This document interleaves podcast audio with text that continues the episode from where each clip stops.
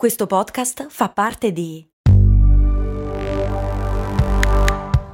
Voice Podcast Creators Company.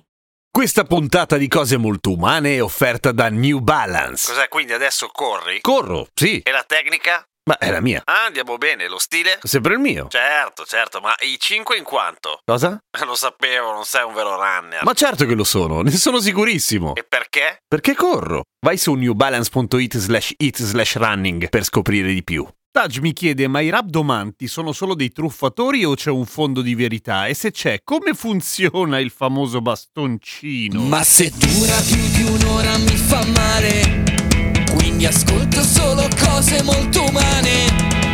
Ciao, sono Giampiero Kesten e queste è Cose Molto Umane. Cosa sono i rabdomanti? I rabdomanti in senso largo sono quelli che fanno delle divinazioni, cioè capiscono e scoprono delle cose attraverso l'utilizzo della verga. Oh, è proprio Natale, nessuna battuta stupida, bravo. Grazie. E la rabdomanzia, nel senso quell'attività divinatoria lì, esiste dal 3000 avanti Cristo. E esattamente come esiste da più o meno lo stesso periodo la capacità di divinare il futuro, guardando il volo degli uccelli oppure aprendo degli animali e prendendone in mano le viscere e probabilmente a dover annusare un odore orrendo, capisci anche quello che succederà nel futuro. Per rabdomanzia poi negli anni si è iniziato a intendere solamente l'individuazione dell'acqua attraverso l'utilizzo dei bastoncini che vengono tenuti in mano dal rabdomante. Meno comune e un po' più antica forse come attività è quella dell'individuare i filoni di metalli preziosi, sempre con l'utilizzo della verga. Esistono i rabdomanti? Sì, solo che si chiamano idrogeologi e raramente usano il bastoncino, più probabilmente usano il computer, le foto aeree, una serie di calcoli e a volte delle sonde. Perché ovviamente la rabdomanzia è una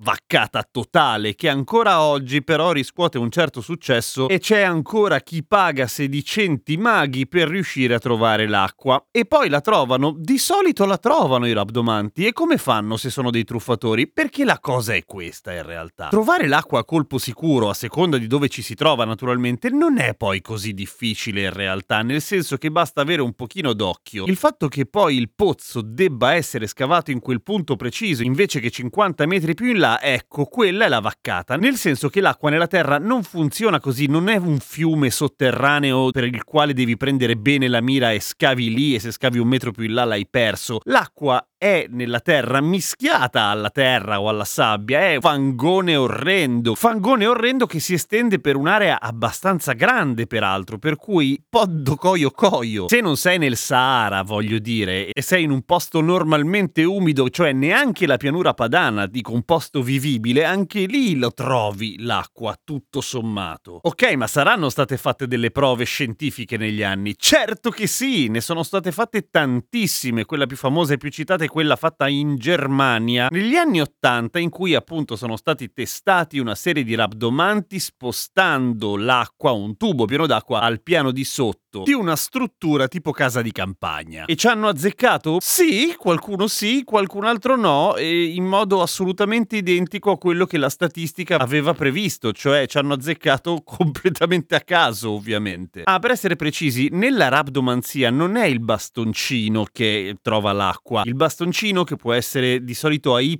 ma va bene anche un bastoncino di ferro piegato a L tenuto in mano dal rabdomante, non fa altro che amplificare i movimenti del corpo che il rabdomante percepisce ed è una sottobranca della radioestesia, ovvero la capacità di keep cogliere o di percepire la presenza di determinati oggetti con il corpo, non toccandolo, guardandolo, ascoltandolo, leccandolo, annusandolo, come verrebbe logico pensare, che comunque sono un sacco di modi che noi abbiamo di default per individuare degli oggetti, ma usando uh, dei sensi che noi non rabdomanti non abbiamo. Il fatto che beccare l'acqua in un terreno normale non sia poi così difficile è uno dei motivi per cui i rabdomanti non sono bravi a prendere cose piccole, cioè non sanno individuare un tesoro, piccoli oggetti metallici, cadaveri sepolti in aperta campagna dalla malavita, parti del nucleo radioattivo del satellite sovietico caduto da qualche parte nei boschi del Canada e cose di questo tipo. Insomma, per tornare alla domanda di prima, sì, sono dei truffatori. Solo se si fanno pagare. Se lo fanno gratis? No! Sono degli appassionati? a degli appassionati. A domani con cose molto umane.